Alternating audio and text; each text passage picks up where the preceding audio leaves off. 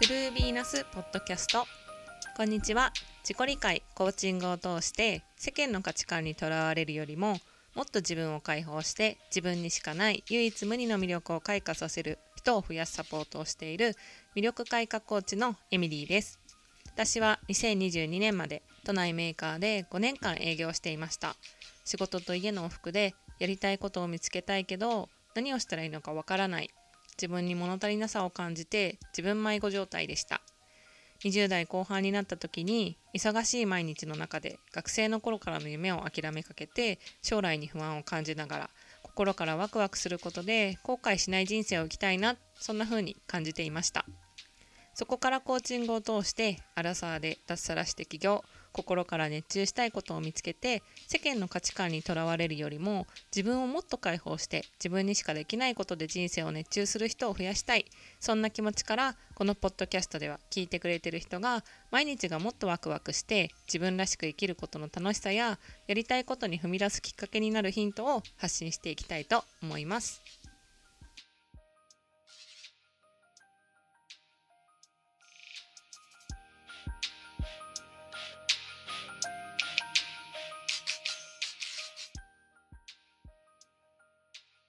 こんにちは。今回はインタビューエピソードになります。今回インタビューさせていただいたのは、えー、ブランディングコーチ、女性起業家向けの自信を高めるマインドセットと見せ方というあのブランディングや女性起業家さんに向けてマインドセットだったりをあの発信されている、えー、ブランディングコーチのりえこさんにインタビューさせていただきました。あの、りえこさんはですね、以前インスタライブでも一緒にコラボさせていただいたりして、あの、すごくね、あの、かっこいい先輩のような存在です。あの、りえこさんにはね、どんなことを聞いたのかっていうと、あの、自分の魅力がわからない。どうやって見つければいいですかっていうお話だったり、りえこさんがもともとその会社で働いた時に役員秘書の経験があったりとか、そこから自分の強みを見つけたり、やりたいこと見つけた経験だったり、あとは出産後のキャリアについてのお話もたくさん聞きました。なのでもし今ですねやりたいことに踏み出したいっていうところだったりあのお母さんになってからのキャリアっていうところにももし悩んでる方がいたらもうすごくねあの勇気をもらえるようなエピソードになってるんじゃないのかなっていうふうに思います。それでは本編ぜひ聴いてください。どうぞ。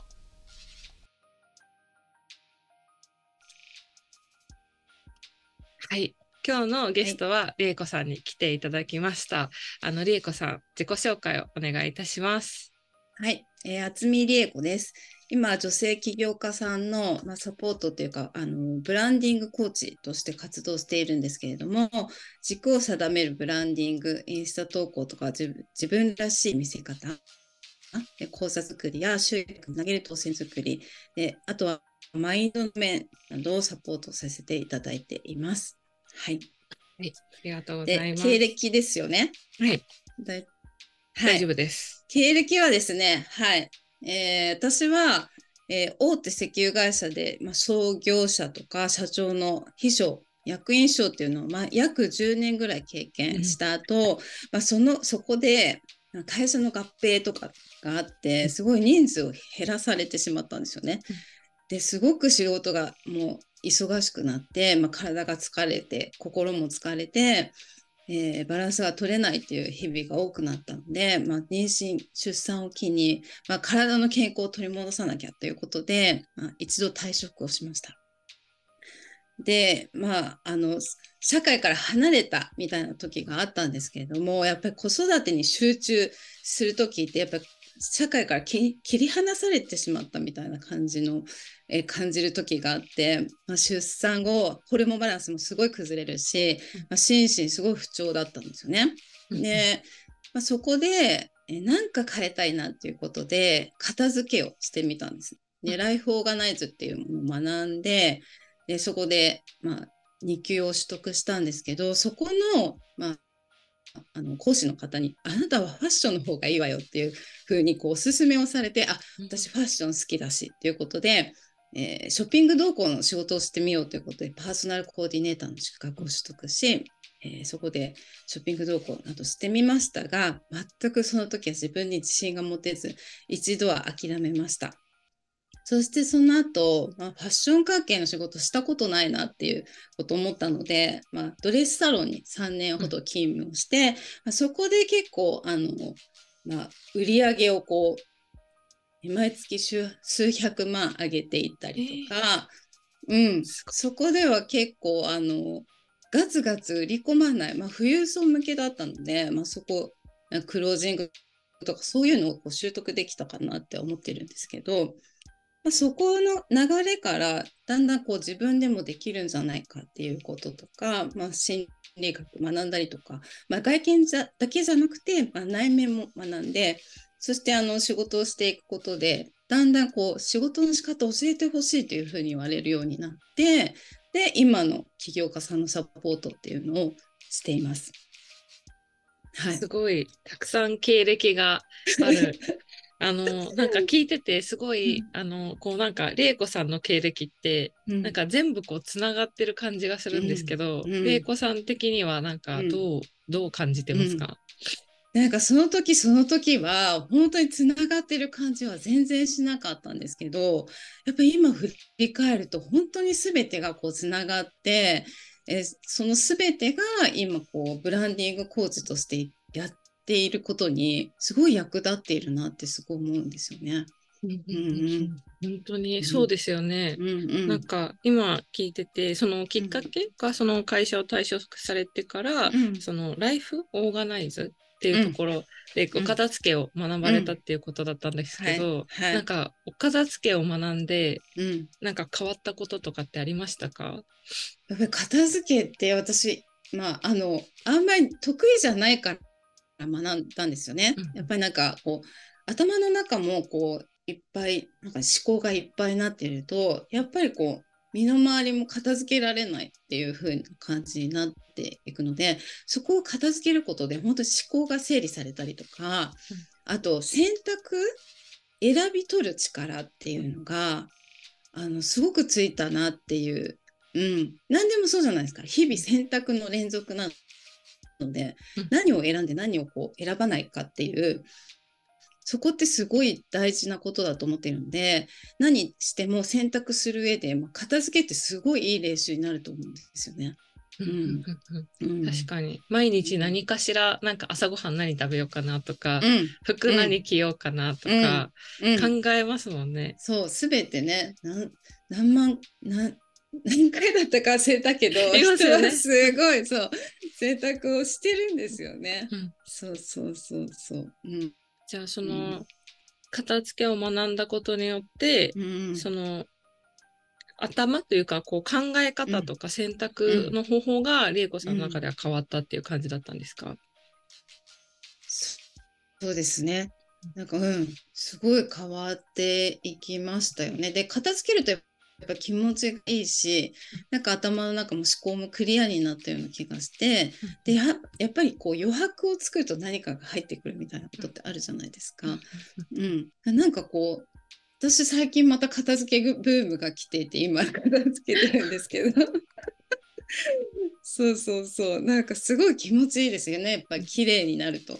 うん、うん、確かに。私もなんか、あのお片付けを学ん、うん、なんかこう私すごい苦手だったのでお片付け、コンサルタントの方になんか一緒にこう片付けに向き合ってもらったって経験があるんですけど、うん、なんかさっきそうなんですよ。玲子さんがおっしゃってた通り、うん、なんかその買うものを買うところからなんか変わったりして。そうそうそう買う時にこれ処分の時どうかなってやっぱりちょっと考えたりするようになってだから次々買わなくなったっていうのはありますよね。あります。うん、あとなんか、まあいっかみたいな決断が少なくなったりとかそうなるとなんかその片付けだけじゃなくて、うん、なんか仕事とかにもなんかいい影響ある気がするって今すごく感じてます。うん。うん、そうですよね、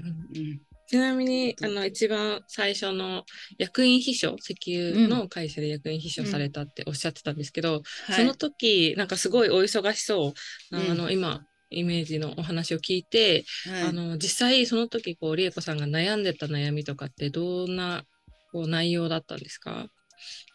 うん悩みっっていうのは会社員時代は私はそのまあ忙しさはすごい後から来たもので、まあ、秘書はすごい楽しかったんですよね、私、まあ、なんか人を支えるとかなんかサポートするのはすごく合ってるというか好きだなっていうふうに思っていたので、秘書はすごい楽しかったんですけどやっぱりこう人と比べていたかなっていうのはすごいあります。やっぱり周りにはこう優秀な方たちたくさんいるし、あの私最初は一あの最初だけあの総務部にあの配属されたんですね。でその後に秘書に移ったのでもう皆さん秘書の人たちは、まあ、すごいみたいな感じ、まあ、入った時からそうね、先輩たちとかあのもうすごい仕事をこなされてる人たちが周りにいてやっぱりそのね人と比べるっていうことがなかなか抜けなかったかなってそこかなってなんか考えたら思いましたね会社員時代の悩み。なんかその会社員時代に人と比べる時ってなんかその、例えば仕事ができるとかどういう感じで比べてましたか？うん、やっぱり仕事ができるっていうか、なんていうのかな、私本当に細かい数字のところがすごい苦手だったりとか、あのその辺はなんか自分でやっぱりコンプレックスみたいなすごい思ってたので、あの細かい数字のところとかがこうはって くるとやっぱりそれをパパパッとねできる方たちもやっぱりいるので、うん、なんかそこと比べたりとか、うん。でも秘書に移ってからは結構その何て言うの、まあ、自分も楽しかったし合っていたと思うので、まあ、役員師匠していくことでだんだんだんだんこう役員の方たちに喜んでもらったりとかこうそういうことでちょっとずつちょっとずつなんか自分を認められるようになったかなっていう時期がありましたね。でもなんかそのお仕事が楽しかったって思えるのってすごいいいことですよね。なんだろう。そうですね。確かになんかその結構やっぱ大きな会社だったので、うん、その社長さんと話すとか創業者の方とか話すっていうのが一般社員はなかなかできないところだったんですよね。なので本当にいいと位置にっていうかあのお得してるなってすごいそれはあったのでなんかそういう方たちからなんかこう吸収できるものはないかなっていつもなんかやっぱりそこまでね行く方たちはやっぱり何かあるじゃないですか。うん、それはすごいいつも意識をしながらまあ、仕事をしていましたけど私はもうずっと秘書に行きたいってなんかなんかずっと思ってたんですよ。だから、うん、総務に配属されても必ず秘書室に移動したいですっていつも書いてて、えー、毎回毎回なんかそういう書くとこがあったんですよね。うん、それをずっと書き続けてて、うん、そうしたらなんかこうあのやっぱりこう回ってきたんですよね。あの誰かが辞めるっていう時に。言葉に出すって大事ですね。そう本当に周りにも言っとくとか、すごい大事だと思います。うん。えー、こう秘書に行きたいってこう実際やってみてすごい楽しかったっておっしゃってましたけどな、はい、こうどういうこう何が惹かれていたというか？なんか私今もそうなんですけど、うん、経営者の方たちの話を聞くのがすごい好きっていうか、うん、なんかそういうのあったのかもしれないなと思って、うん、なんかこういう方たちがどういう考え方をしているのかとかどういうふうにこうこれまでを歩んできたのかとかなんかそういう背景とかなんかご家族との接し方とかでも何でもいいんですけど、まあ、あの食事とかに行くとプライベートな面も見れたりとかするしあの会食だったらじゃあお土産を選ぶ時に選び方とかもう本当に役員ごとにやっぱりこう気の使い方が全然違かったりとかなんかそういうのってすごいあるのでそういうのを、まあ、知ったり見たり聞いたりできるっていうのがすごく好きだったし楽しかったんですよね。なんか今聞いて私は自分の会社員時代を思い出したんですけど、うん、あの役職とかは全然違うんですけど、うん。はい、私営業やってて、お客さんのその人と関わったりとか、あと役職が上の人と同行するっていう機会があった時に、なんか私もなんかそういう人たちの話を聞いたりすると自分の幅が広がったりとか、あとはなんかさっき言ってたなんか人に対する考え方っていうのも、なんかその私結構こう目に見える気遣いが 気遣いって思ってた時期があったけど、そうじゃなくてなんか贈り物のチョイスとか、そういうところから確かに始まってるなって思ったら、確かに玲子さんが今おっしゃってたことすごい私もなんかわかるって思いました。ありがとうございます。そこからあの子育てっていう話題、今入ってきたと思うんですけど、その仕事との両立というか、なんかどうどうでしたか？子育て、なんかまた自分のこう変わっていった時、生活が変わっていった時に、うん、なんか、まあ、本当に私はあの退職してから一時も子育てだけっていう時期があったんですけど、うん、本当はでも仕事をずっと続けたかったんですよ、はい、私は仕事が好きだったから、うん、あんまやめようと思ってなかったんですけど、うん、やっぱあまりにも体と心がこうなんかおかしくなってきて、このままでまあ出産にもちょっと悪い影響を与えるなということで、まあ、やめたんですけど、なのでこう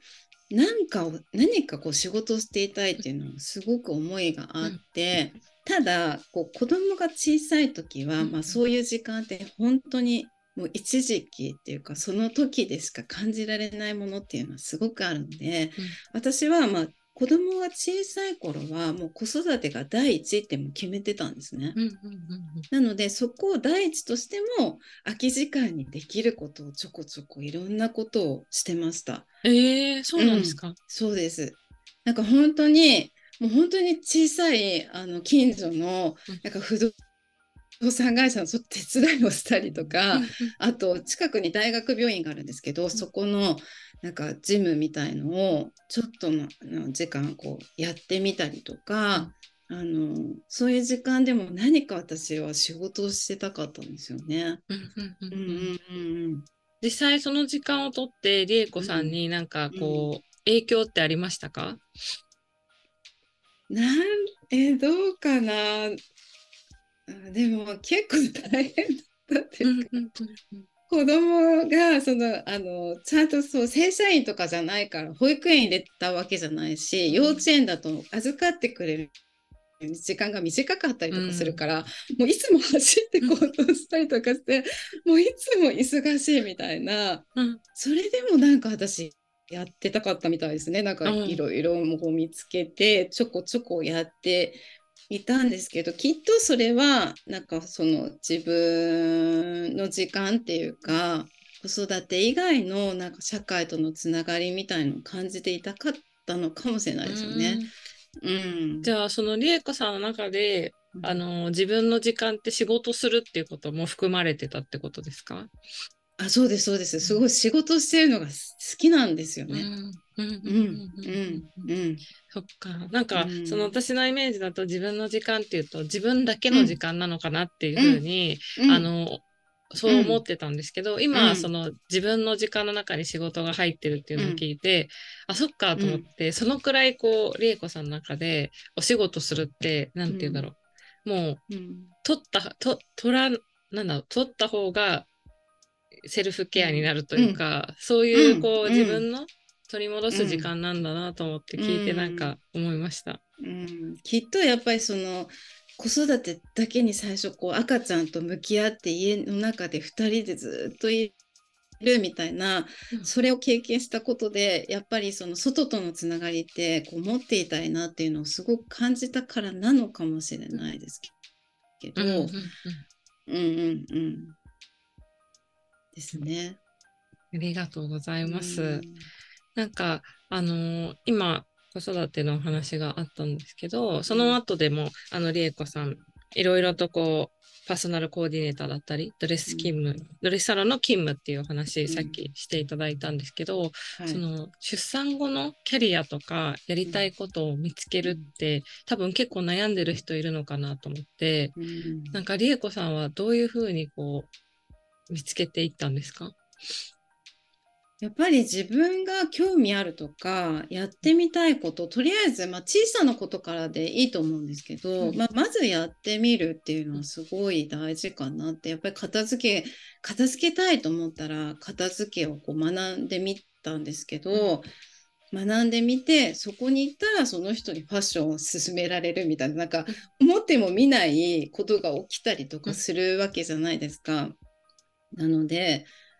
なんか興味あったりとかちょっとやってみたいなと思ったらなんか軽い軽軽い気持ちでもなんかとりあえずやってみるっていいんじゃないかなって思いますよね。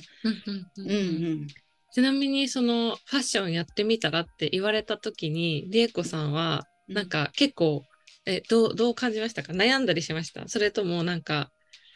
何からどういうふうにしてそのファッションのこうパーソナルコーディネーターっていうところに行き着いたんですか？あそのあの勧められた時私片付けは私自分で仕事がにはできないなと思ってたんですよ。あの何？すごいやっぱ細かいじゃないですか。それも数字もぴったりこう計測して、いろんなところにこうねあのはめていくみたいなところもすごい、あのね、大事なので私はこう自分には合ってないなでも学びたいなと思って学んだんですけどこれを仕事にはしていけないなと思っていた時だったのであファッション私好きだしああいいかもと思ってその講師の方たちが関係あるなんかこのファッションの協会、うん、あそう片付けとファッションもやっていらっしゃる方がいたんですよ。うん、先に、そうファッションも得意で、えー、あのライフオーガナイズも両方されている方がいてその方が所属している協会だったかな、うん、にじゃちょっと行ってみようと思ってやってみました。へえー、面白いつながりですね。うん、うん、うん。まさかお片付けからあの学んでそういうふうにこう行くっていうのをなかなかこう、うん、面白い。そうそう。だからやっぱりその思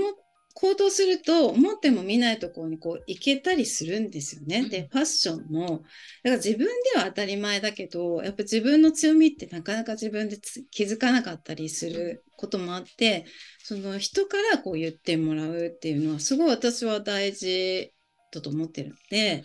あのあなたファッションがいいんじゃないって言ってくれくださるっていうのはやっぱ私に何かこうそういうのを感じてくださって進めてくださってるんで。あファッション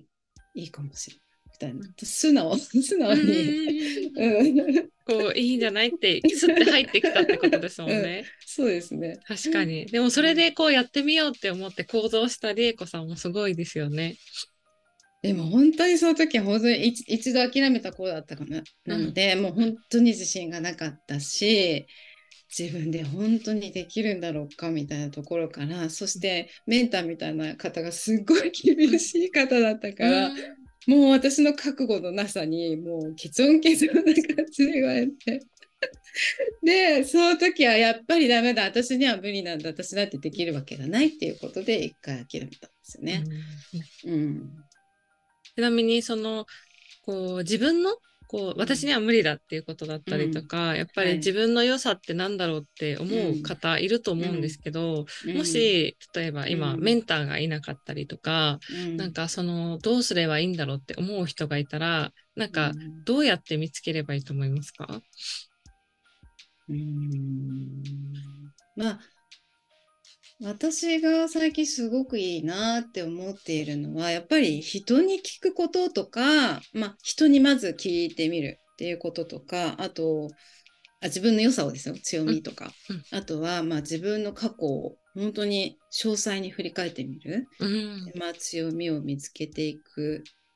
っていうところはあのすごくいいなって思いますね。その詳細に振り返るっていうのは例えば紙に書いたりとか、うん、何かこうまとめてみたりするっていうことですか、そうですそうです、もう記憶のあるところから1年ごとにどうだったかっていうのを、やっぱりこう強みって自分の過去からって聞いているので、うん、やっぱりよくギフトとか言いますよね、うん、でもすごいわかるなって最近すごく思うんですよね。自分の中にそういうものがいっぱいあるんだけどやっぱりなかなか気づけないっていうことがあると思うんですよね。なので、まあ、どなたかに、まあ、コーチもそうでしょうけど、うん、どなたかにこう聞いてサポートしてもらうとかあのー見てもらうっていうのもすごくいいと思いますね。あと、まあ、周りの方に聞くとか、まあ、ご両親とかに小さい子がどうどういうとここう褒められていたとか、うんそういうことを聞いてみるっていうのもいいと思いますし、うんうん、まず自分の強みを把握するっていうことがすごい大事だと思いますね。それをどう表現していけるかっていうところ。うんうん確かに。その第一歩というか、こう、うんですもんね。しかうん。も、なんか意外と自分の強みって自分がなんか、うん。え、そんなところなの？みたいに。なんか自分がちょっとなんか、拍子抜けするようなものだったりする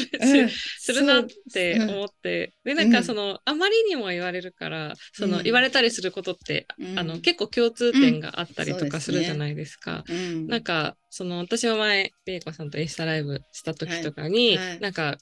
こういうのがあるよっていう、こう、さらっと言ったことが、いや、うんそれはなんか、こう、私がやってきたからだねっていうふうに、うんあの、言っていただいたことがあったんですけど、はいそれも自分にとっては当たり前だけど、うんなんか他の人にとっては驚きだったりすることがあるんだって思うと、意外となんかこう気づきにくい。そうところですすなんでよよねね。でもそうやって発信することで、やっぱそうやってコメントをいただいて気づけるわけじゃないですか。うんだやっぱりこう言ってみたりとか聞いてみたりっていう何かそういう行動はすごい大事ですよね。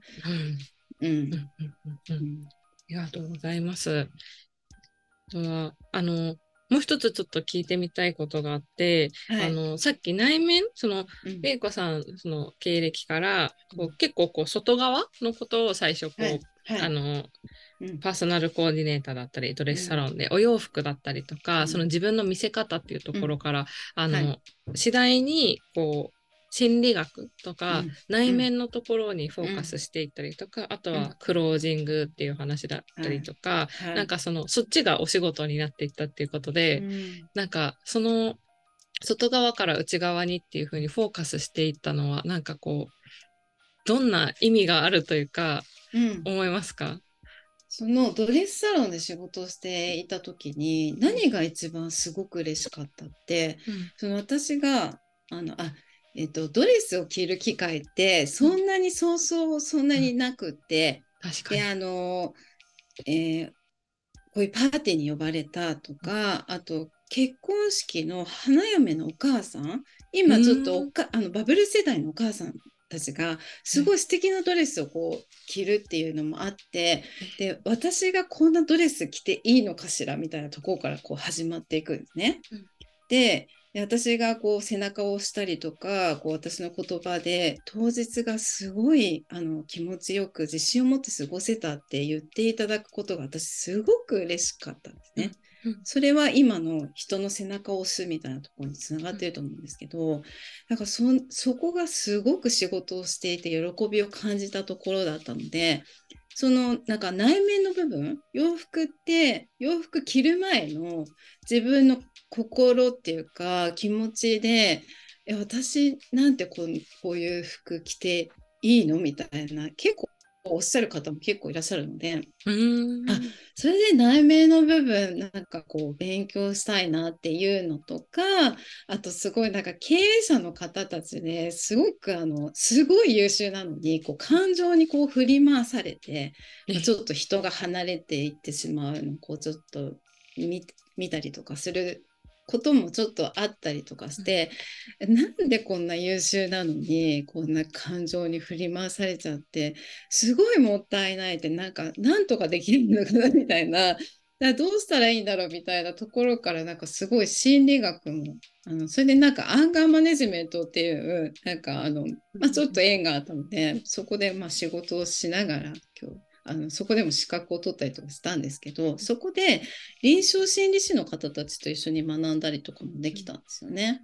でなんかもう内面ってすごく大事だと思ってるしなんかファッションって外側の面だけじゃなくて私は本当内面をすごいあの大事に思ってまあ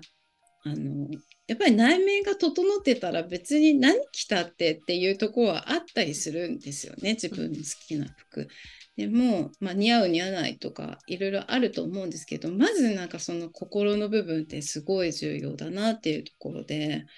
なんか心理学とか学んだりとか、うん、かに。なんか今聞いて思ったのが、なんかその私もなんかすごい、あわかる。またわかる話だったんですけど思ったのが、はい、なんか確かにその怒りとかに怒りとか感情に左右されると、うん、なんか本当はもっとこういうことできたのにって思うところが相手にちゃんとつな、うん、伝わらなかったりとか、うん、なんかその見た目もすごい私大事だと思っていて、見た目が例えばそのなんか門だとしたら、なんかその家の中身というか、うん。はい、やっぱりこう内側の部分になるから、うん、その内側がどれだけこう整ってるかによっても、うん、なんか結構こうなんだろうその人間関係とか、あとはその自分が本当に伝えたいことを相手に伝えられるかっていうところにすごいつながってくるなと思ってそうですよね、うん、本当見た目が良ければいいっていうもんじゃないと思っているのでやっぱり人って、まあ、年も重ねてくるとこう内面から醸し出してくるものとかもいろいろあるじゃないですか。やっぱりまあ内面をこう整えて、まあ企業もそうですけど、やっぱりマインドの部分整ってないと、やっぱりなかなかね、難しいので、やっぱりまずそこだなって私すごい大事に思ってるんですよね。うん。確かに。本当そうですね。うん。ありがとうございます。今、あの、起業っていう言葉が出たんですけど、はい、なんか今、こう、ポッドキャスト聞いてくださってる方で、あの、私のポッドキャスト聞いてくださってる方は、うん、結構30代とか20代後半の人が多いんですけど、うんはい、これからこう、やりたいことに踏み出したいって思う人だったりとか、自分のキャリアを築いていったりとか、ステップアップしたいっていう人も多分いらっしゃると思っていて、だけどこう不安を感じる人に対して、玲、う、子、ん、さん、うん、なんかもしよかったらメッセージをいただけたらなと思ってお願いします。はい。えーまあ、まずは、まあ、自分を大切にしてほしいなっていうのはすごくあるんですよね。まあ、まずそこが出発点というか、やっぱり自分をこう、なんか日本女性ってすごい真面目だし、一生懸命だから、だから結構自分のことをないがしろにして、こう努力して、まあ、どんどんどんどんやるみたいなところな方がすごく多いなって見ててもすごい多いなって思うんですけどやっぱりその頑張ってる自分をこう認めるとか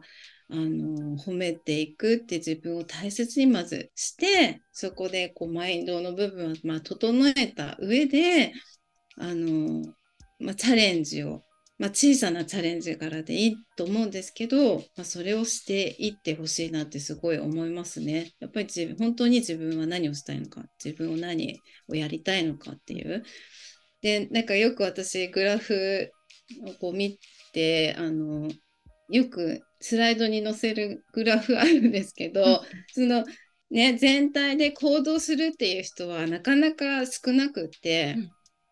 70%は行動しない人大体、うん。うん、で25%が行動する人、うん、そして最後の上の方ピラミッド型みたいになって最後の5%は行動して継続する人っていうね、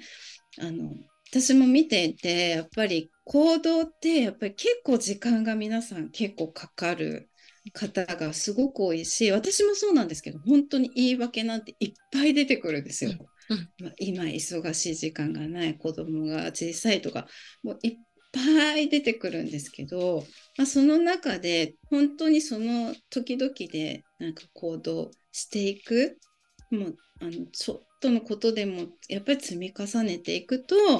っぱ本当のそのピラミッドの上の方に入っていけると私はすごく思っているのでなんかそっち側に行きたいなっていつも私は思っているんですけどなので、ぜひぜひ、こう、あの、それだけやっぱり行動しないとかなかなかできないっていう人が多い中でちょっとでもやっぱ一歩ずつ進んでいけば何かがやっぱり変わっていくと思うんですよね。うん、うん、なのでぜひぜひなんかこう迷ってることとかなんかねあったら、まあ、とりあえず小さな一歩をこう踏み出してみてほしいなっていうふうに思います。ありがとうございます。うん、素敵なメッセージ。本当に。でもなんか行動、うん、でも行動するだけで差が出たりとか、結局こう、うん、その全体の今の数のお話していただいたんですけど、その、する人もそもそもあの全員じゃなくて、行動するって人が全員じゃなくて、とか、あとは継続できる人もその中でどんどんこう少なくなっていくってなると、ね、しないしないするメリットしかないってことですよね。ねえなかなかでも大変だからこそやっぱやるとやっぱり変わっていくと思うしやっぱりその自分も自分をこう認めるようになっていくと思うのでなんかそこを目指したいなって私もいつも思っていますね。ありがとうございます。こそ。いやいや、ありがとうございます。ちょっと最後にりえこさうんん、もしお知らせだったりとか、どこでこうりえこさんをこう、あの、はい。いや見れ私はる場所などあればぜひ。場所はどうしたらいいんだろう。あ、私、えあの、概要欄に貼っておくので、あちょっと今やってるところとかがあれば、はいぜひ。私は、えーっとですね、インスタは、まあ、インスタ、メインっていうか、インスタのプロフィール欄のリンクから、あの、メルマガ登録をしていただくと、はいあの、その、えーブランディングコーチとしての、うんあの企業に関しての、あの、まあ、ヒントっていうか、なんか、その tips を、こう、えーメルマガで配信していますので、よかったらそちらご登録いただけると嬉しいです。はいはい。ありがとうございます。はい。あの、りえこさんの、えっ、と、インスタうんだったり、ちょっとその URL を概要欄に貼らせていただきますね。はい。ありがとうございます。ありがとうございます。はいりえこさん、今日はありがとうございました。らこそありがとうございました。ありがとうございます。